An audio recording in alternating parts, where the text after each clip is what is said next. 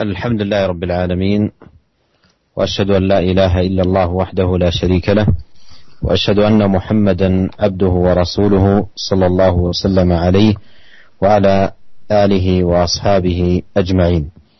أما بعد لا نزال في باب اليقين والتوكل من كتاب رياض الصالحين للإمام النووي رحمه الله تعالى. أورد رحمه الله الحديث الثالث في هذا الباب حديث ابن عباس رضي الله عنهما قال حسبنا الله ونعم الوكيل. قالها إبراهيم عليه الصلاة والسلام حين ألقي في النار وقالها محمد صلى الله عليه وسلم حين قالوا إن الناس قد جمعوا لكم فاخشوهم فزادهم إيمانا. وقالوا حسبنا الله ونعم الوكيل. وفي رواية له عن ابن عباس رضي الله عنهما قال كان آخر قول إبراهيم صلى الله عليه وسلم حين ألقي في النار حسبي الله ونعم الوكيل. هذا الحديث فيه أن التوكل واليقين هو سمة الأنبياء وأنهم في أحوالهم كلها وشؤونهم جميعها يفزعون إلى الله عز وجل ويلتجئون إليه سبحانه وتعالى وحده. فالتوكل منهج لجميع الأنبياء.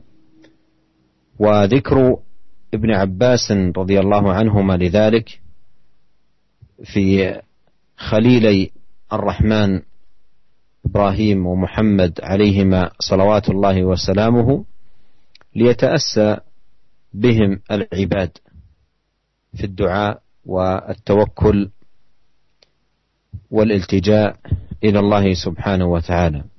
وكما هو معلوم أن الأنبياء أشد الناس بلاء ثم الأمثل فالأمثل. فمن يقرأ أخبار الأنبياء ومواقفهم العظيمة وحسن التجائهم إلى الله سبحانه وتعالى يأتسي بهم ويقتدي.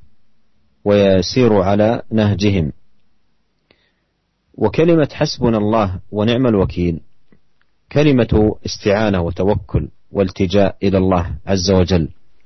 فإن معنى حسبنا الله أي كافينا. والحسيب من أسمائه تبارك وتعالى أي الكافي. فحسبنا الله أي كافينا. ومن يتوكل على الله فهو حسبه أي كافيه. ونعم الوكيل أي من يتوكل عليه ويلتجأ إليه سبحانه وتعالى. هذه الكلمة يشرع للمسلم أن يقولها في مقام دفع الضراء كما هو في هذا السياق وأن يقولها كذلك في مقام جلب النعماء فيقول هذه الكلمة في المقامين حسبنا الله ونعم الوكيل حسبنا الله ونعم الوكيل إن كان قال ذلك في مقام دفع ضر وبلاء نزل أو قالها في مقام جلب نعماء وخير وبركة يرجو أن ينالها ويظفر بها. إبراهيم الخليل عليه السلام قالها حين ألقي في النار. حين ألقي في النار. قالها ملتجئا إلى الله سبحانه وتعالى وحده. وكان فعلا كما دل على ذلكم القرآن الكريم. ألقي عليه السلام. خليل الرحمن. أفضل عباد الله سبحانه وتعالى في زمانه. بل أفضلهم على الإطلاق بعد نبينا عليه الصلاة والسلام.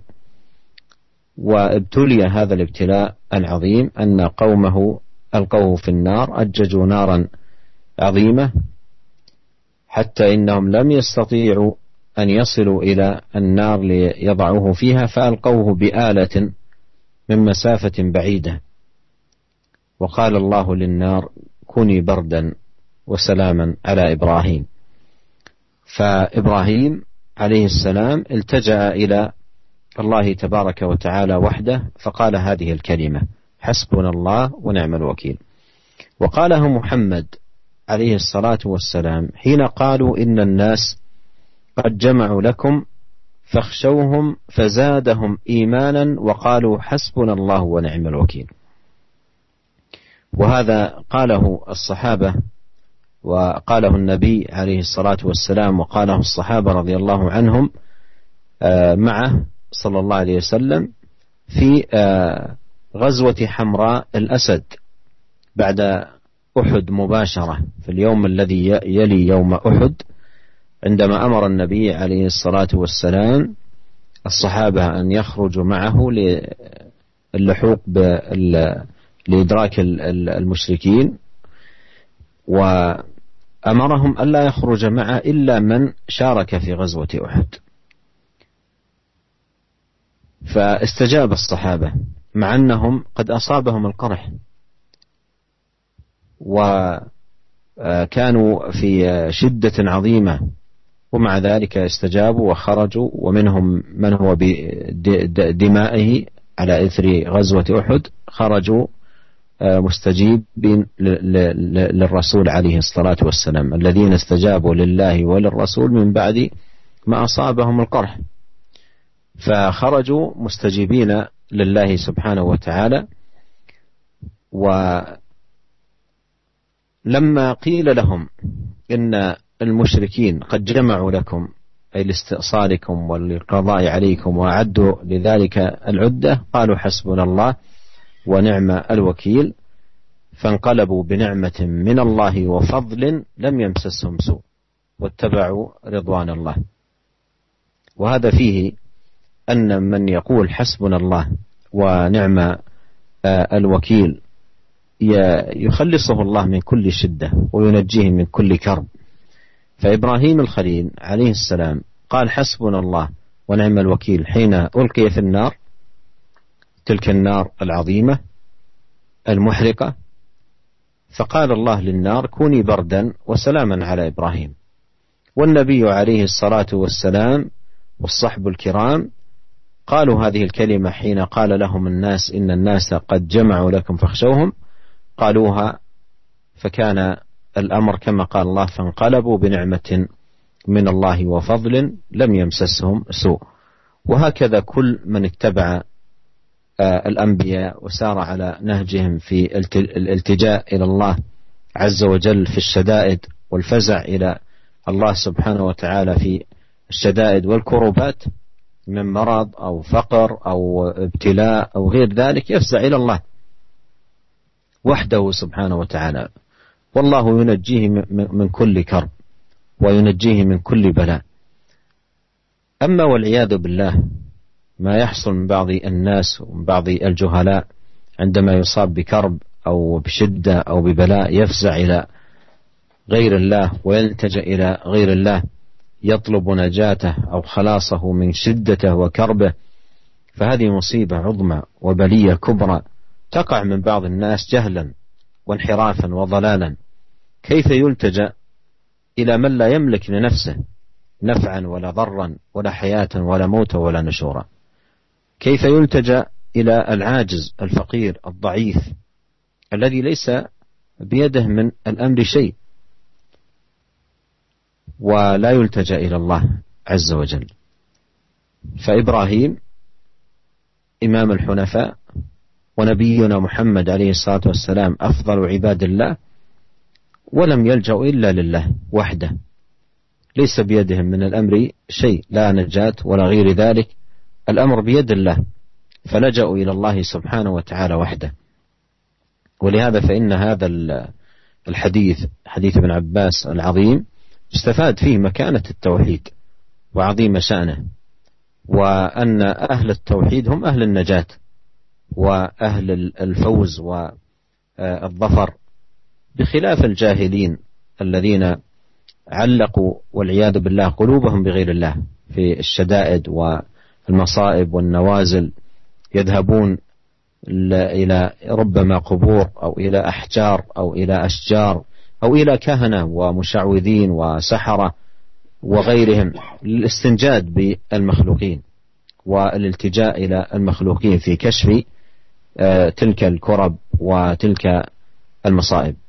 وعملهم هذا هو عين الخذلان وتمام الحرمان. وذلك عندما ينطفئ نور الإيمان ونور التوحيد فيكون هناك الضياع التام والخسران المبين. فنستفيد فائدة عظيمة من ذلك أهمية التوحيد وأهمية الالتجاء إلى الله وأهمية إخلاص الأمر كله لله سبحانه وتعالى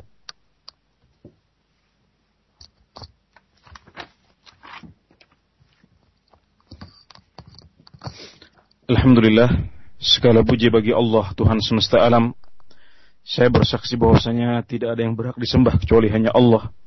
Tiada sekutu baginya dan bahwasanya Nabi Muhammad adalah hamba dan utusannya. Semoga Allah limpahkan salawat dan salamnya kepada beliau, keluarga dan para sahabat beliau semuanya. Para pendengar sekalian, sore ini kita masih Eh, bersama dalam kajian kita untuk membahas kitab Riyadhus Shalihin dan kita telah sampai pada bab yakin dan tawakal. Pada pertemuan-pertemuan yang lalu telah kita bahas ayat-ayat Al-Quran dan hadis-hadis yang berhubungan dengan yakin dan tawakal ini. Dan hari ini kita akan memasuki hadis yang ketiga, yaitu hadis yang diriwayatkan oleh Ibnu Abbas bahwasanya beliau berkata hasbunallahu wa ni'mal wakil cukuplah Allah bagi kami dan dia adalah sebaik-baik tempat berserah diri. Beliau katakan qalaha Ibrahim hal ini diucapkan oleh Nabi Ibrahim alaihissalam ketika dilemparkan ke dalam api.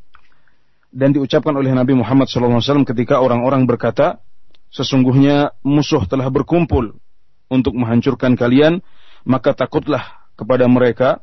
Dan hal itu malah justru menambah keimanan pada mereka dan mereka pun berkata yaitu para sahabat dan Nabi Muhammad SAW mengatakan hasbunallahu wa ni'mal wakil.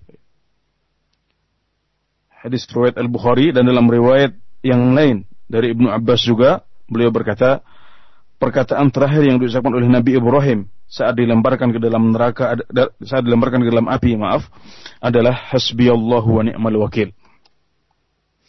Ya. Dalam hadis ini dijelaskan bahwasanya tawakal dan sifat yakin adalah sifat para nabi. Mereka senantiasa menghadap kepada Allah Subhanahu wa taala saja dalam segala urusan mereka. Hal ini adalah jalan para nabi semuanya. Imam Nawawi menyebutkan hadis Ibnu Abbas ini yang bercerita tentang bagaimana dua orang Khalilur Rahman, dua orang kekasih Allah Subhanahu wa taala bersikap saat menghadapi ujian dari Allah Subhanahu wa taala. Yaitu Nabi Ibrahim dan Nabi Muhammad sallallahu alaihi wasallam maksudnya adalah agar hamba-hamba Allah Subhanahu wa taala mencontoh mereka ya dan menghadap kepada Allah Subhanahu wa taala saat dihadapkan dengan ujian dari dari Allah yang Maha Kuasa. Dan kita mengetahui bahwasanya para nabi adalah orang-orang yang paling dahsyat ujiannya. Asyaddun nasi bala'an al-anbiya thumma al-amthal fal amthal. Ya. Sedahsyat-dahsyatnya orang yang diuji oleh Allah Subhanahu wa taala adalah para nabi. Kemudian yang terbaik dan kemudian yang terbaik setelahnya. Maka barang siapa yang membaca sirah para nabi ini, hendaklah mereka mencontoh ya, dan berjalan di atas petunjuk yang telah mereka berikan.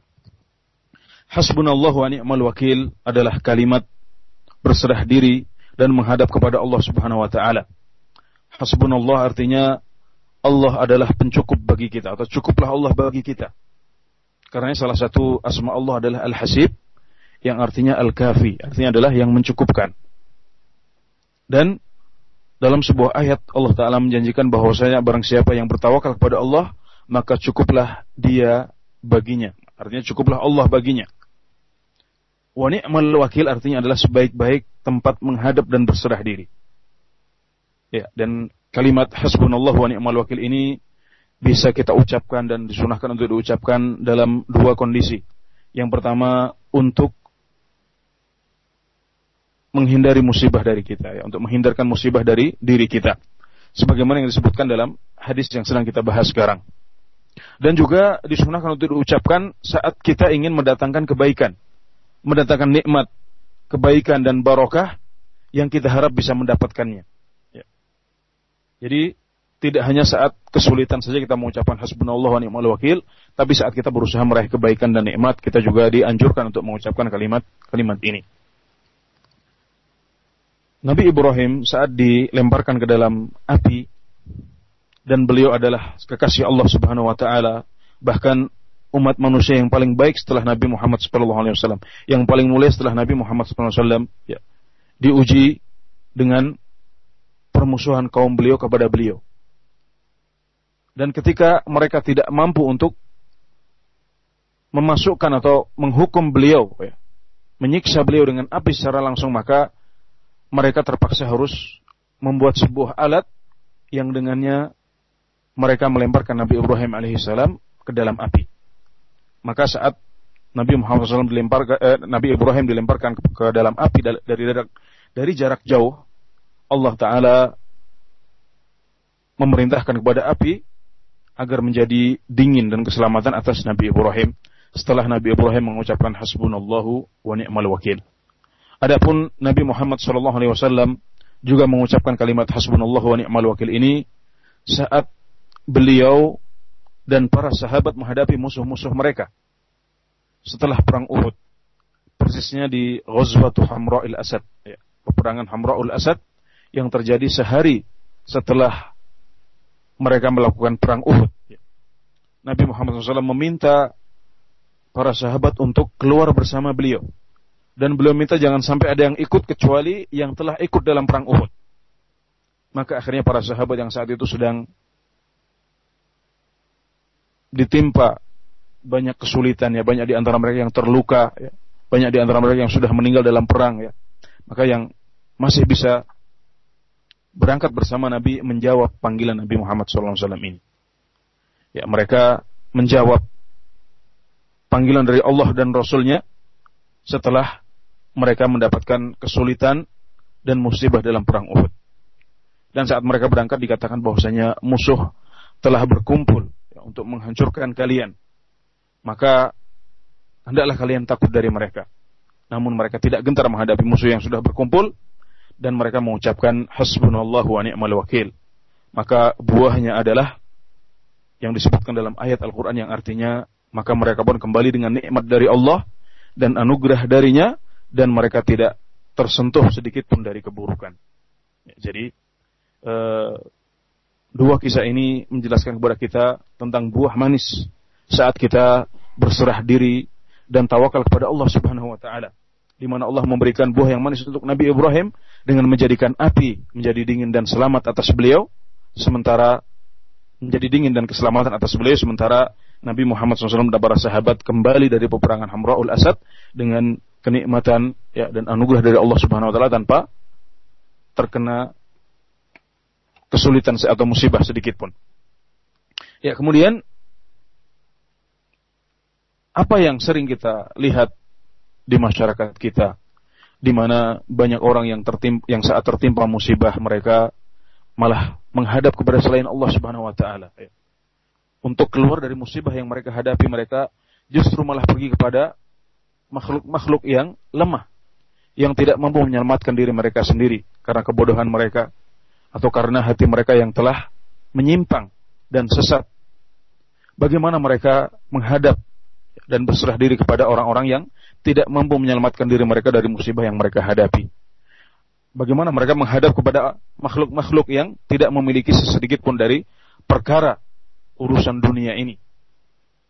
Sebaliknya, Nabi Ibrahim dan Nabi Muhammad berserah diri dan menghadap kepada Allah Subhanahu wa taala, maka hendaklah kita mencontoh yang demikian dan meninggalkan apa yang sering kita lihat di masyarakat di mana mereka banyak justru malah menghadap kepada selain Allah Subhanahu wa taala. Hadis ini menjelaskan kepada kita beberapa hal yang pertama adalah kedudukan tauhid dan tingginya kedudukan orang yang mewujudkan tauhid.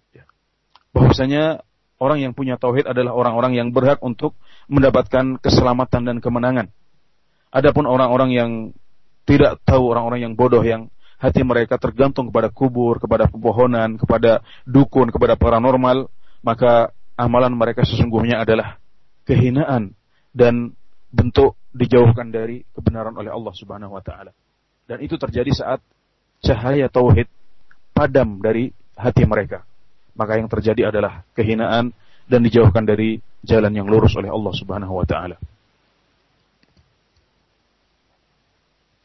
ثم أورد الإمام النووي رحمه الله تعالى حديث أبي هريرة عن النبي عليه الصلاة والسلام قال يدخل الجنة أقوام أفئدتهم مثل أفئدة الطير رواه مسلم قال رحمه الله قيل معناه متوكلون وقيل قلوبهم رقيقة.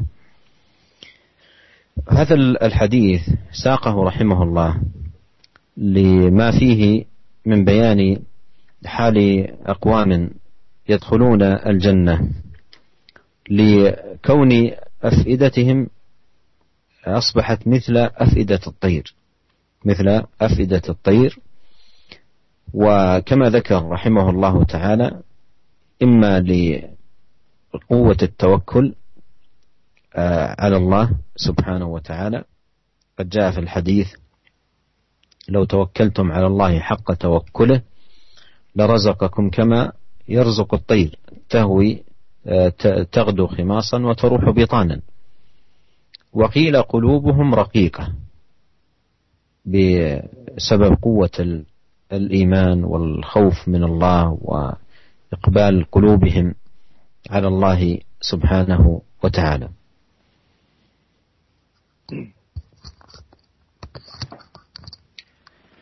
Uh, kemudian Imam Nawawi rahimahullah taala menyebutkan hadis yang keempat yang diriwayatkan oleh Muslim dari Abu Hurairah radhiyallahu anhu dari Nabi Muhammad SAW bahwasanya beliau berkata akan masuk ke surga orang-orang yang hati mereka seperti hati burung. Kemudian Imam Nawawi menjelaskan artinya mereka adalah orang-orang yang hatinya senantiasa tawakal kepada Allah Subhanahu wa taala dan dalam penafsiran yang lain mereka adalah orang-orang yang hatinya tipis. Ya, demikian. Hadis ini menjelaskan bahwasanya akan masuk ke dalam surga orang-orang yang memiliki suatu sifat yaitu hati mereka seperti hati burung. Ya. Dan makna dari hadis ini adalah e, dua, memiliki dua penafsiran. Yang pertama, hal tersebut adalah karena kuatnya tawakal mereka kepada Allah Subhanahu wa taala. Sebagaimana disebutkan dalam sebuah hadis yang artinya kalau kalian tawakal kepada Allah Subhanahu wa taala dengan tawakal yang sesungguhnya, maka Allah akan memberikan kepada kalian rezeki sebagaimana memberikan rezeki sebagaimana Dia memberikan rezeki kepada burung yang pergi pada pagi hari dalam keadaan lapar, yang keluar pada pagi hari saat dalam keadaan lapar, kemudian kembali di sore hari dalam keadaan dalam keadaan sudah kenyang. Jadi eh, yang pertama sifat seperti hati burung ini adalah karena kuatnya tawakal. Adapun penafsiran yang kedua adalah karena hati mereka ini e, rokit atau tipis ya, disebabkan karena kuatnya iman mereka dan kuatnya rasa takut mereka kepada Allah Subhanahu wa taala dan bahwasanya mereka senantiasa menghadap dan berserah diri kepada Allah Subhanahu wa taala dalam setiap perkara dan urusan mereka. ثم أورد رحمه الله حديث جابر بن عبد الله رضي الله عنه أنه غزا مع النبي عليه الصلاة والسلام قبل نجد فلما قفل رسول الله صلى الله عليه وسلم قفل معهم فأدركتهم القائلة في واد كثير العظاه فنزل رسول الله صلى الله عليه وسلم وتفرق الناس يستظلون بالشجر. ونزل رسول الله صلى الله عليه وسلم تحت سمرة فعلق بها سيفه ونمنا نومه. فإذا رسول الله صلى الله عليه وسلم يدعونا وإذا عنده أعرابي فقال إن هذا اخترط علي سيفي وأنا نائم. فاستيقظت وهو في يده صلتا. قال ما يمنعك مني؟ قلت الله ثلاثا. ولم يعاقبه وجلس متفق عليه. قال وفي رواية قال جابر كنا مع رسول الله صلى الله عليه وسلم بذات الرقاع.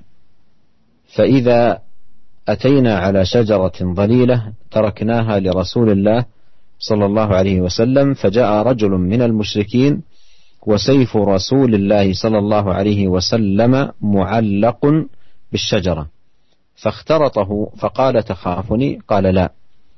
قال فما فمن يمنعك مني؟ قال الله. وفي رواية أبي بكر الإسماعيلي في صحيحه قال من يمنعك مني؟ قال الله. قال فسقط السيف من يده. فأخذ رسول الله صلى الله عليه وسلم السيف فقال من يمنعك مني؟ فقال كن خير آخذ. فقال تشهد أن لا إله إلا الله وأني رسول الله؟ قال لا ولكن أعاهدك ألا أقاتلك ولا أكون مع قوم يقاتلونك. فخلى سبيله فأتى أصحابه فقال جئتكم من عند خير الناس. قوله آه، قال النووي رحمه الله قوله قفل أي رجع. والعظاه الشجر الذي له شوك والسمرة بفتح السين وضم الميم الشجرة من الطلح وهي العظام من شجر العظاه. واخترط السيف أي سله وهو في يده صلتا أي مسلولا. وهو بفتح الصاد وضمها صلتا وصلتا. والقائلة نوم الظهيرة. هذا الحديث حديث عظيم جدا في قوة التوكل على الله وعظم الثقة به وحسن الالتجاء إليه سبحانه وتعالى. فهذا الرجل المشرك استل السيف سيف النبي ورفعه صلتا أي تجهز لأن يضرب بالسيف وكان النبي عليه الصلاة والسلام نائما. فاستيقظ ورأى أمامه هذا الرجل بيده السيف والسيف مسلول ورفعه وتهيأ لأن يضرب به. فقال مخاطبا النبي عليه الصلاة والسلام من يمنعك مني؟ فقال الله قالها ثلاث مرات عليه الصلاة والسلام قال الله الله الله أي الله هو الذي يمنعني منك. فسقط السيف من يده كما جاء في رواية آه، أبي بكر الإسماعيلي في صحيحه سقط من من يده يعني أصبحت يده بعد أن قال النبي صلى الله عليه وسلم الله يمنعني منك سقط السيف من يد ذلك الرجل المشرك فلم يصبح تصبح يده تقوى على حمله. فقام عليه الصلاة والسلام وأخذ السيف وقال له من يمنعك مني؟ فأخذ يتوسل ويرجو قال كن خير آخذ كن خير آخذ. فكما جاء في الحديث لم يعاقبه لم يعاقبه النبي عليه الصلاة والسلام. عرض عليه الإسلام قال تشهد أن لا إله إلا الله وأني رسول الله فأبى أن يسلم ولكنه عاهد النبي عليه الصلاة والسلام ألا يقاتله وألا يشارك مع قوم يقاتلونه فخلى النبي عليه الصلاة والسلام سبيله. وذهب الرجل إلى قومه وقال جئتكم من عند خير الناس لما رأى من آه، هذه المعاملة منه صلوات الله وسلامه عليه مع أن هذا الرجل قد كان هم وصمم وعزم على أن يقتل النبي عليه الصلاة والسلام واستل سيفه فعلا ورفعه ليقوم بذلك. ولكن النبي عليه الصلاة والسلام آه، توكل على الله والتجأ إلى الله سبحانه وتعالى فكفاه صلى الله عليه وسلم آه، وأيضا ترك الرجل ولم يعاقبه. وهذا أيضا مقام آخر من المقامات العالية والرفيعة وهي العفو. وكان ذلك من أخلاقه الكريمة. عليه الصلاة والسلام في عدم انتقامه لنفسه في عدم انتقامه عليه الصلاة والسلام لنفسه. فعفى عنه وعرض عليه أن أن يسلم وأن يكون فردا من أفراد آه، المسلمين ولكن الرجل آه، أبى ذلك فتركه يذهب فذهب إلى قومه وذكر لهم الأخلاق العظيمة التي كان النبي عليه الصلاة والسلام آه، يتحلى بها فوصفه بهذه الصفة. قال جئتكم من عند خير الناس. جئتكم من من عندي خير الناس. والحق ما شهدت به الأعداء. هذا رجل عدو وكان يريد أن يقتل النبي عليه الصلاة والسلام وشهد بهذه الشهادة. قال جئتكم من عند خير الناس لما رآه من آه، أخلاق النبي عليه الصلاة والسلام وكريم تعامله.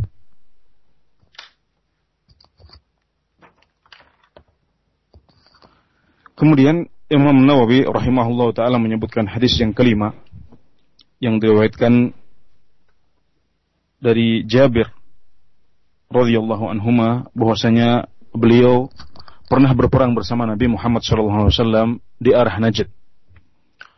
Maka saat Nabi Muhammad SAW pulang, maka ia pun ikut pulang bersama pasukan beliau. Dan di tengah jalan mereka harus tidur siang ya, di sebuah wadi, di sebuah lembah yang memiliki banyak pepohonan yang berduri.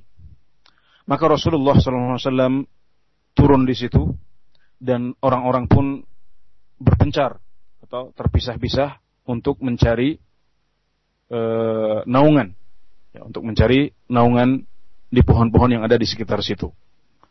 Maka Rasulullah SAW bernaung di bawah sebuah pohon atau di, di bawah sebuah uh, tulang pohon berduri. Kemudian beliau menancapkan pedang beliau di pohon tersebut. Maka kami pun tidur kata Jabir. Kami pun tidur. Namun tiba-tiba Rasulullah SAW memanggil kami. Dan ternyata saat itu sudah ada seorang badui, seorang Arabi atau badui yang berkata, dan Nabi Muhammad SAW berkata, sesungguhnya orang ini telah merebut pedang saya dari tangan saya dalam keadaan saya tidur atau telah mengambil pedang saya ketika saya tidur. Maka aku pun bangun dan pedang tersebut sudah berada di tangannya dalam keadaan terhunus. Dan dia berkata kepadaku, siapa yang bisa menghalangi menghalangi siapa yang bisa menghalangi aku darimu? Maka Nabi Muhammad SAW mengatakan, Allah. Mengatakan Allah Subhanahu wa taala. Kemudian pedang tersebut lepas dan berada di tangan Nabi Muhammad SAW. Maka beliau pun balik berkata kepadanya, siapa yang bisa menghalangi aku darimu?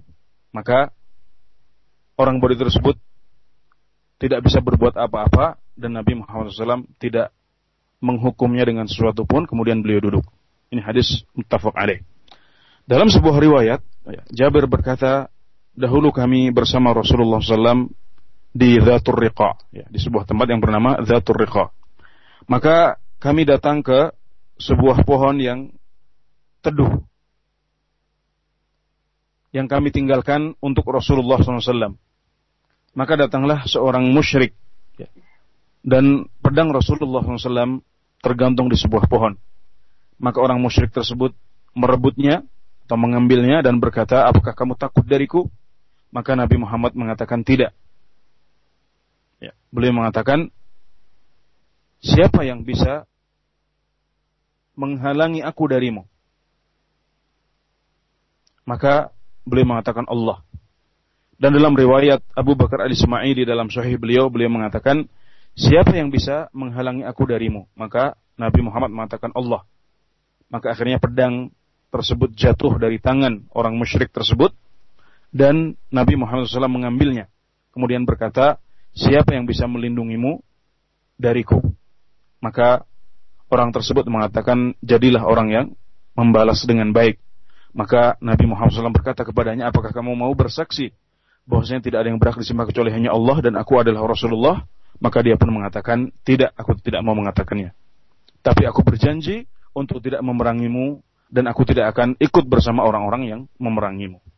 Maka Nabi Muhammad SAW membiarkannya, membiarkannya pergi, dan orang ini datang kepada teman-temannya dan berkata, "Aku telah datang kepada kalian dari orang yang terbaik." Ya, ini adalah uh, sebuah hadis yang agung yang menunjukkan kuatnya tawakal Nabi Muhammad SAW dan bagaimana beliau senantiasa menghadap kepada Allah saja saat menghadapi musibah-musibah atau ancaman-ancaman seperti ini. Di sini dijelaskan bahwasanya orang Badui yang musyrik ini telah datang kepada Rasulullah dalam keadaan pedang sudah terhunus. Dan ketika Nabi Muhammad SAW baru bangun tidur ya. Bayangkan kalau posisi kita seperti posisi Nabi Muhammad SAW ini. Saat kita bangun dari tidur, di depan kita sudah ada orang yang dalam keadaan pedang terhunus. Tapi Nabi Muhammad SAW senantiasa tawakal kepada Allah, maka beliau pun meyakini bahwasanya Allah akan melindungi beliau dari dari orang ini. Akhirnya pedang orang tersebut jatuh, ya, dan Nabi Muhammad SAW mengambilnya. Kemudian orang ini pun memelas, minta kepada Rasulullah untuk tidak dibalas dengan dibunuh atau hukuman yang lain. Maka Nabi Muhammad SAW pun tidak menghukumnya. Dan ketika beliau menawarkan Islam kepadanya, dia tidak mau, tapi dia berjanji untuk tidak memerangi dan tidak ikut orang-orang yang memerangi Nabi Muhammad SAW. Maka dia keluar kembali kepada teman-temannya dan mengatakan, aku telah datang kepada kalian dari orang yang paling baik di antara orang-orang yang lain, yaitu Nabi Muhammad SAW. Kenapa dia mengatakan demikian? Karena melihat muamalah, ya, melihat perlakuan yang sangat baik dari Nabi Muhammad SAW. Orang yang mengancam jiwa beliau, beliau maafkan dan tidak beliau hukum. Ya. Kemudian hadis ini juga menunjukkan betapa bahwasanya barang siapa yang bertawakal kepada Allah, dan menghadap kepadanya maka Allah akan mencukupinya. Hadis ini juga menunjukkan bahwasanya memaafkan ya dan tidak menghukum orang lain adalah sebuah kedudukan yang tinggi dan ini adalah salah satu kelebihan Nabi Muhammad SAW yang lain ya. di mana beliau tidak pernah membalas dendam dalam urusan-urusan pribadi beliau.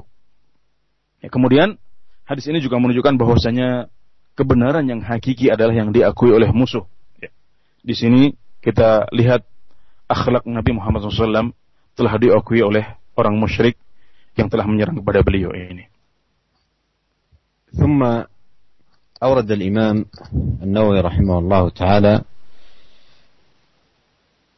في هذا الباب حديث عمر قال سمعت رسول الله صلى الله عليه وسلم يقول لو أنكم تتوكلون على الله حق توكله لرزقكم كما يرزق الطير تغدو خماصا وتروح بطانا. رواه الترمذي وقال حديث حسن. قال النووي رحمه الله معناه تذهب أول النهار خماصا أي ضامرة البطون من الجوع وترجع آخر النهار بطانا أي ممتلئة البطون.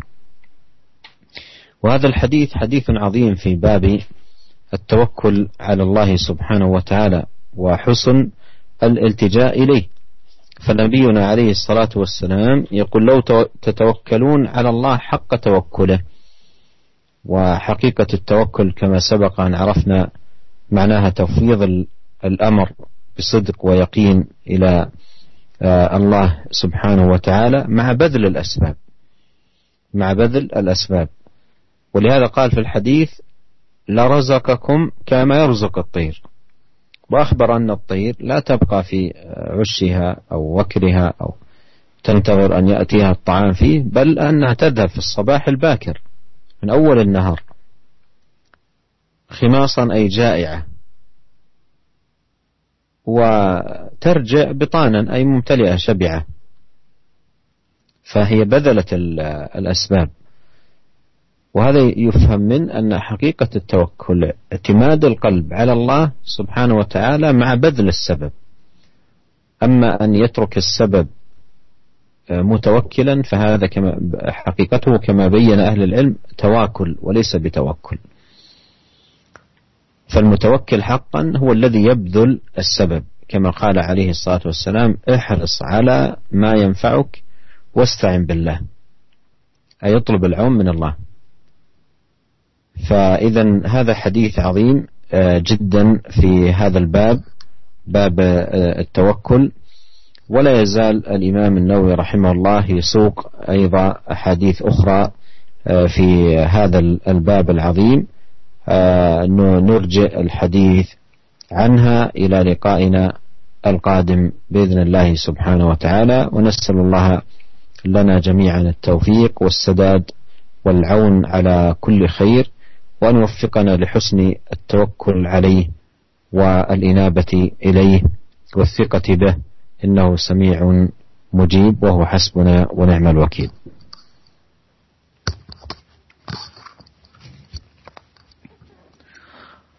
Kemudian Al-Imam Nawawi rahimahullah taala menyebutkan hadis yang keenam yang diriwayatkan oleh Tirmidzi dengan sanad yang hasan ya, dari Umar bin Khattab radhiyallahu anhu bahwasanya Nabi Muhammad bahwasanya beliau berkata aku mendengar Rasulullah sallallahu alaihi wasallam bersabda kalau kalian bertawakal kepada Allah dengan sebenar-benar tawakal maka Allah akan memberikan kalian rezeki sebagaimana Allah memberikan rezeki kepada burung yang pergi di pagi hari dalam keadaan lapar dan pulang di sore hari dalam keadaan sudah kenyang.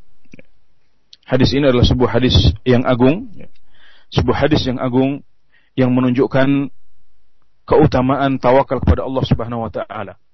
Dan bahwasanya kita harus senantiasa menghadapkan hati kita kepada Allah Subhanahu wa taala, menyerahkan urusan dan perkara kita kepada Allah Subhanahu wa taala. Dan bahwasanya Allah taala akan mencukupi orang yang berbuat demikian.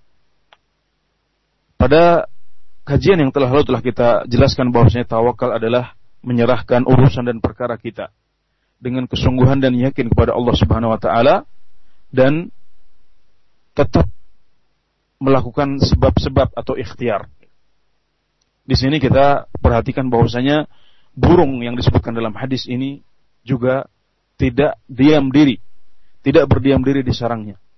Tapi dia keluar di pagi hari, ya, bersegera keluar dari sarangnya dalam keadaan lapar. Kemudian dia mencari, berusaha, dan pulang di waktu sore dalam keadaan sudah terpenuhi perutnya.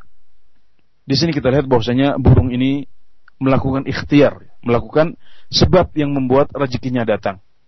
Adapun orang yang meninggalkan sebab yang tidak berikhtiar, maka para ulama menyebutkan bahwasanya yang demikian ini disebut sebagai tawakul, ya, bukan tawakal, bukan tawakul, tapi tawakul. Artinya pura-pura berserah diri atau berserah diri dengan tidak sungguh-sungguh. Ya.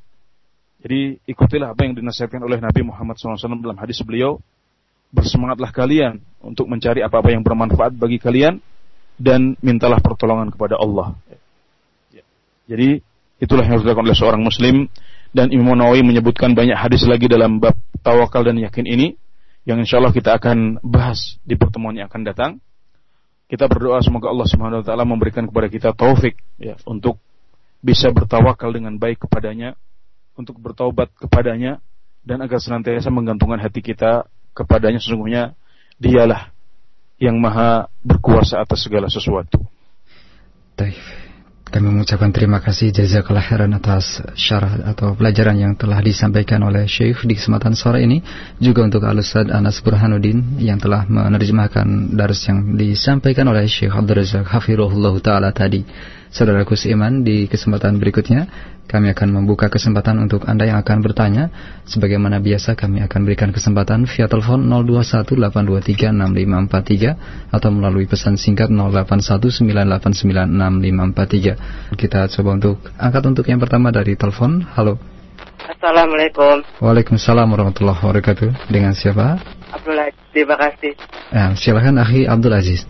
Ini Ustaz, tolong berikan nasihatnya kepada kami agar kami itu selalu bertawakal kepada Allah, selalu bergantung kepada Allah, selalu berharap hanya kepada Allah.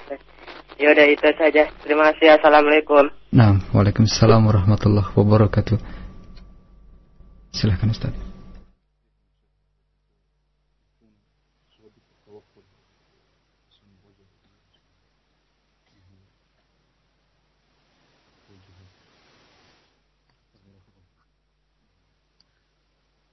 التوجيه في مثل هذا المقام أن يعتني المسلم بالعلم الذي يسمعه حتى ينتفع. فإذا سمع العلم وبين له بكلام الله كلام رسوله عليه الصلاة والسلام الخطوة الأولى أن يفهم هذا العلم وأن يحسن آه، الاستماع إليه وأن يحرص على أن يعيه. فإذا فهم وعرف عليه أن يلزم. إذا عرفت فالزم.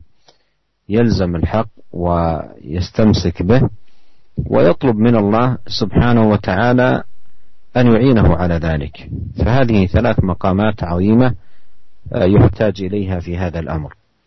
فهم العلم والعناية به والحرص على ضبطه ثم إتباع العلم بالعمل والأمر آه، الثالث أن يطلب من الله سبحانه وتعالى أن يعينه وأن يسدده.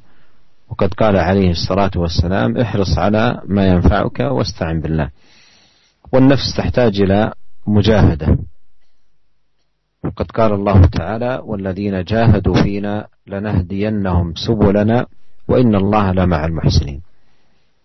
ومعاودة قراءة السائل وغيره لكلام آه، أو الآيات والأحاديث التي أوردها الإمام النووي رحمه الله. ومعاودة السماع للشرح والبيان لهذه الآيات والأحاديث ولو لأكثر من مرة لأن القلوب إنما تداوى بالقرآن والحديث. وما كان فيها من أسقام أو خلل تكون مداواته بالقرآن والحديث كلام الله وكلام رسوله عليه الصلاة والسلام ففيهما الشفاء والغناء Pertanyaan yang pertama dari Bapak Abdul Aziz yang meminta nasihat agar bisa kuat dalam tawakal kepada Allah Subhanahu wa taala dan agar senantiasa memiliki harapan yang besar kepada Allah Subhanahu wa taala, tidak kepada yang lain. Dijawab oleh Syekh bahwasanya yang perlu diperhatikan adalah yang perlu dilakukan adalah memperhatikan ilmu yang sudah didengar. Kalau Bapak sudah mendengar firman Allah Subhanahu wa taala dan sabda Nabi Muhammad SAW, maka langkah pertama yang harus dilakukan adalah memahami ayat-ayat dan hadis-hadis tersebut. Pahami dulu dan hayati ya, sadari makna yang terkandung di dalamnya. Kemudian yang kedua adalah setelah kita memahami dan mengetahuinya hendaklah kita berpegang teguh ya, dan tidak melepaskan ilmu yang sudah kita miliki ini. Kalau kita sudah belajar tawakal dan yakin hendaklah kita mengamalkannya ya, tidak melepaskannya begitu saja setelah kita mengetahuinya tanpa diamalkan. Dan yang ketiga adalah meminta kepada Allah Subhanahu wa taala agar memberikan kita kekuatan untuk bisa mengamalkan ilmu yang sudah kita dengar tersebut. Ya. Jadi ini adalah nasihatnya sebagaimana sabda Nabi Muhammad SAW yang artinya hendaklah kalian bersemangat untuk meraih apa-apa yang bermanfaat bagi kalian dan hendaklah kalian meminta tolong kepada Allah. Ya. Dan perlu kita tahu bahwasanya hal ini ya untuk memiliki tawakal yang kuat ya, untuk memiliki harapan yang besar pada Allah itu butuh mujahadah, butuh usaha keras. Dan kalau kita sudah berusaha keras maka Allah akan tunjukkan jalannya untuk kita. Sebagaimana firman Allah yang artinya dan barang siapa yang bersungguh-sungguh di jalan kami, maka kami akan tunjukkan jalan-jalan kami. Ya, demikian. Jadi perlu mujahadah, perlu usaha keras. Jadi jangan bosan-bosan untuk mengulang untuk mengulang-ulang kajian yang sudah kita dengar ya. Membaca kembali ayat-ayat dan hadis-hadis yang berhubungan dengan bab ini, bab yakin dan tawakal. Karena sesungguhnya hati kita obatnya adalah Al-Quran dan Sunnah Nabi Muhammad SAW barang siapa yang membaca dan memperbanyak bacaan Al-Quran dan hadis-hadis Nabi Muhammad SAW maka hatinya akan tersembuhkan dan akan tercukupi oleh ayat-ayat dan hadis-hadis yang dia baca. Nah, jazakallah khairan ya Syekh. Kemudian kami angkat untuk yang kedua, penelpon berikutnya Bapak Abu Yusuf di Bekasi. Silakan Bapak. Uh, Assalamualaikum, saya. Waalaikumsalam warahmatullahi wabarakatuh. Eh, uh, pertanyaan saya begini, saya, bahwa uh, tawakal itu kan didahulukan oleh ikhtiar.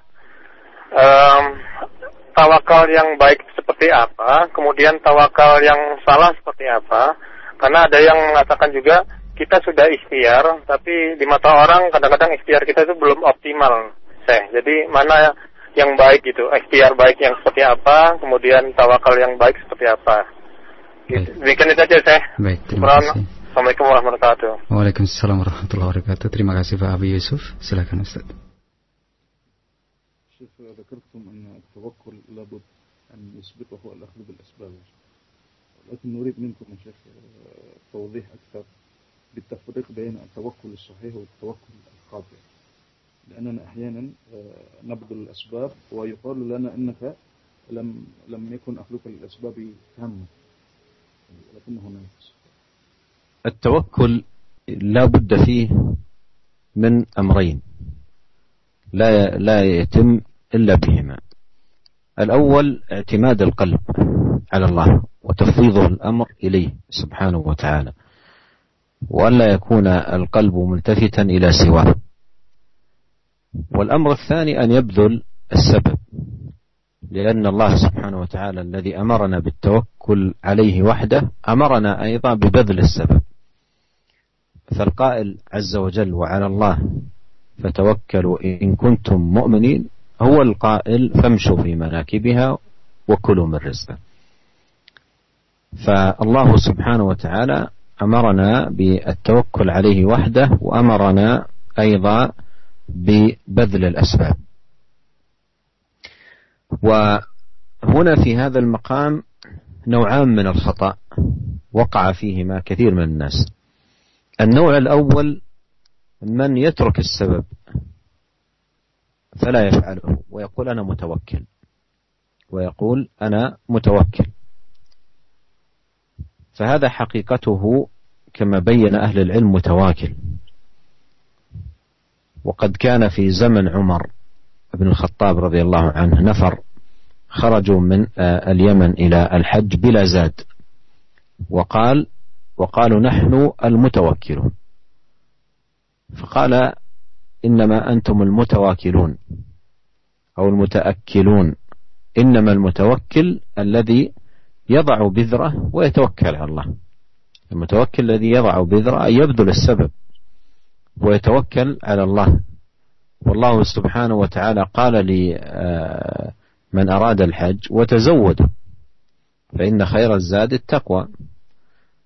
تزودوا أي خذوا معكم الزاد. فإذا التوكل لا بد فيه من بذل السبب. فقسم من الناس يترك السبب ويقول أنا معتمد على الله مفوض أمري إلى الله عز وجل. هذا نوع من الخطأ. هناك نوع خطأ من الخطأ آخر مقابل لهذا الخطأ وهو أن يفعل السبب ولا يتوكل على الله. أن يفعل الأسباب ويعتمد على الأسباب نفسها ولا يتوكل على الله سبحانه وتعالى. فهذا خطأ وهذا خطأ وحقيقة التوكل قوام بين ذلك وسط بين ذلك. أن تبذل السبب دون اعتماد على السبب وإنما تكون معتمدا على الله سبحانه وتعالى وحده. وقد جمع بين هذين الأمرين في آيات كثيرة وأحاديث عديدة مثل قول الله تعالى فاعبده وتوكل عليه و قول النبي عليه الصلاة والسلام احرص على ما ينفعك واستعن بالله وقوله عليه الصلاة والسلام اعقلها وتوكل وأيضا مر معنا في عند الإمام النووي حديث عمر أن النبي صلى الله عليه وسلم قال لو توكلتم على الله حق توكله لرزقكم كما يرزق الطير تغدو خماصا وتروح بطانا أي أنها تبذل السبب بالذهاب في الوقت المبكر من اليوم للبحث عن الطعام وترجع إلى عشها ووكرها ومكانها وهي شبعة. تعود بطانا كما أخبر بذلك كما جاء ذلك في حديث النبي الكريم عليه الصلاة والسلام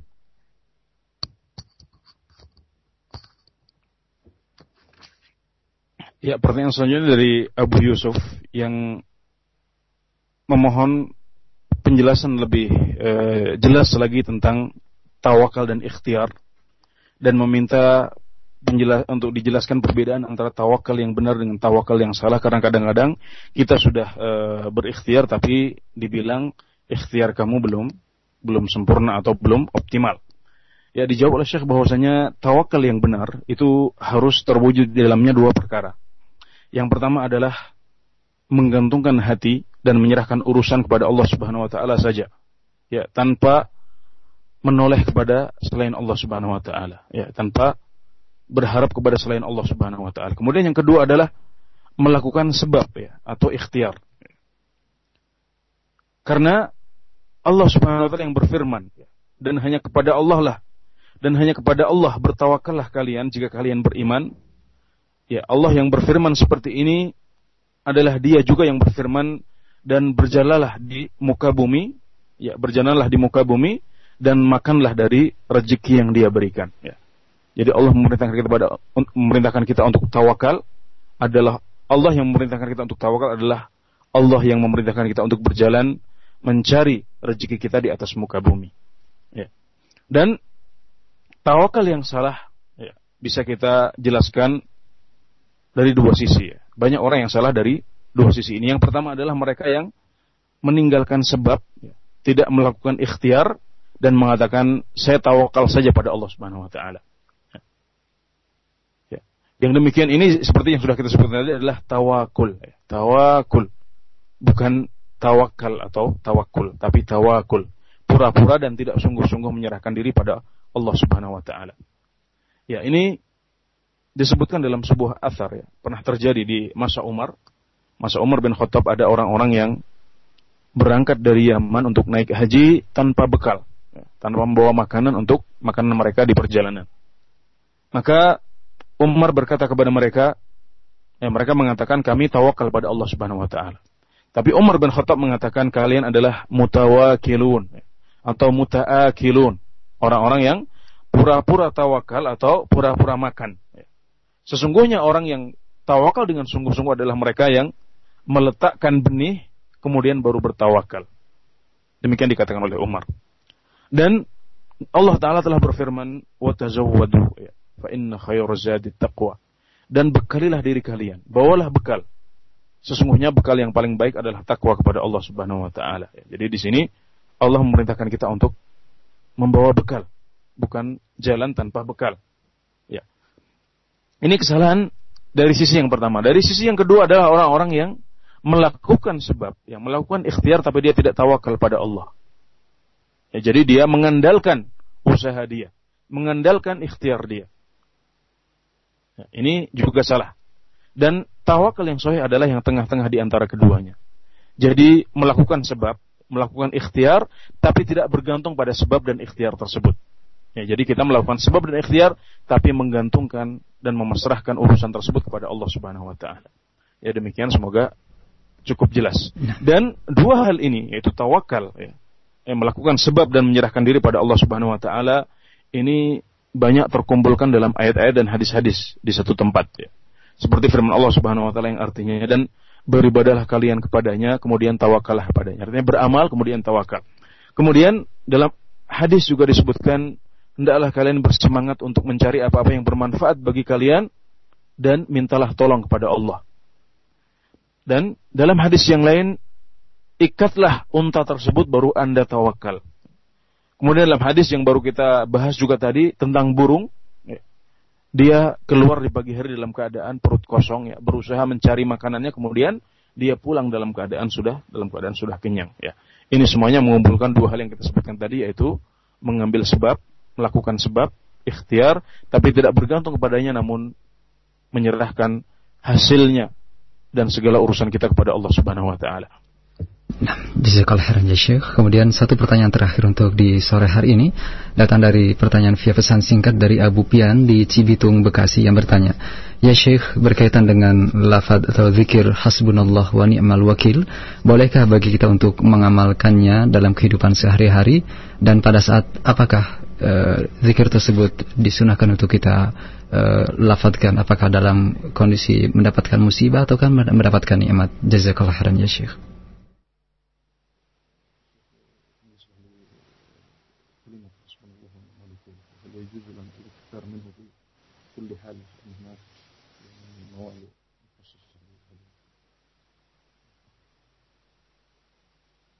هذه الكلمة كما عرفنا كلمة استعانة والتجاء إلى الله سبحانه وتعالى.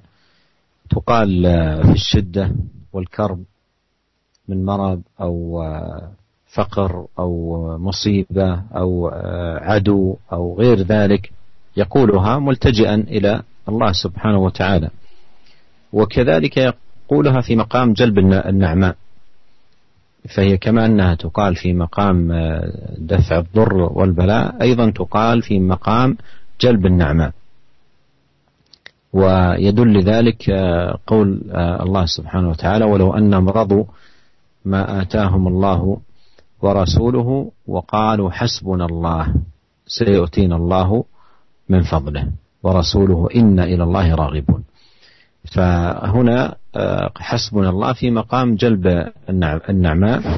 فيتقال في مقام جلب النعماء وفي مقام جلب في مقام أيضا دفع الضر والبلاء. ويجمع الأمرين. قول الله سبحانه قل أرأيتم ما تدعون من دون الله؟ إن أرادني الله بضر هل هن كاشفات ضره؟ أو أرادني برحمة؟ هل هن ممسكات رحمته قل حسبي الله فحسبي الله تقال في المقامين مقام جلب النعماء ومقام دفع الضر والبلاء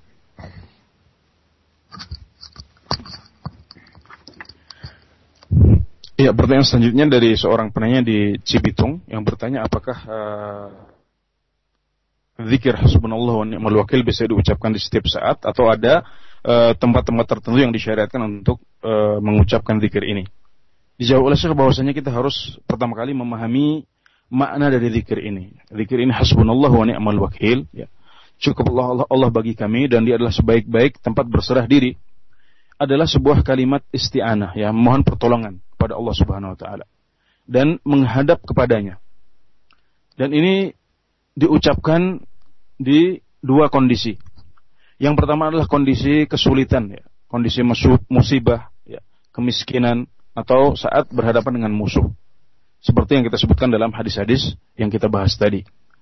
Kemudian juga diucapkan saat kita sedang mengharapkan kebaikan atau manfaat ya, atau rezeki dari Allah Subhanahu wa taala. Sebagaimana disebutkan dalam sebuah ayat Al-Qur'an yang artinya dan kalaulah mereka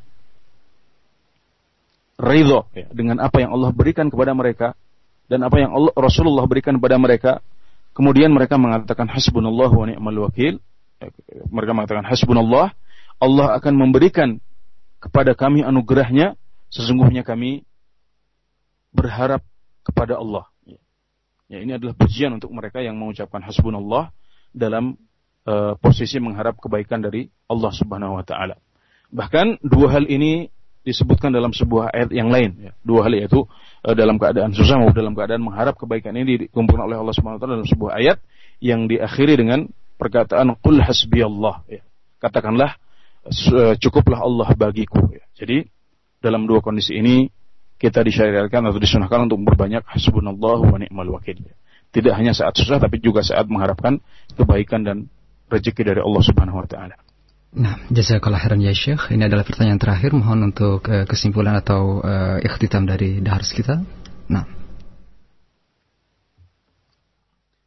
في ختام لقائنا هذا أسأل الله عز وجل أن يجعل ما سمعناه حجة لنا لا علينا وأن ينفعنا بذلك إنه تبارك وتعالى سميع الدعاء وهو أهل الرجاء وهو حسبنا ونعم الوكيل وإلى أن نلتقي في موعدنا القادم استودعكم الله والسلام عليكم ورحمة الله وبركاته وعليكم السلام ورحمة الله وبركاته جزاك الله خيرا يا شيخ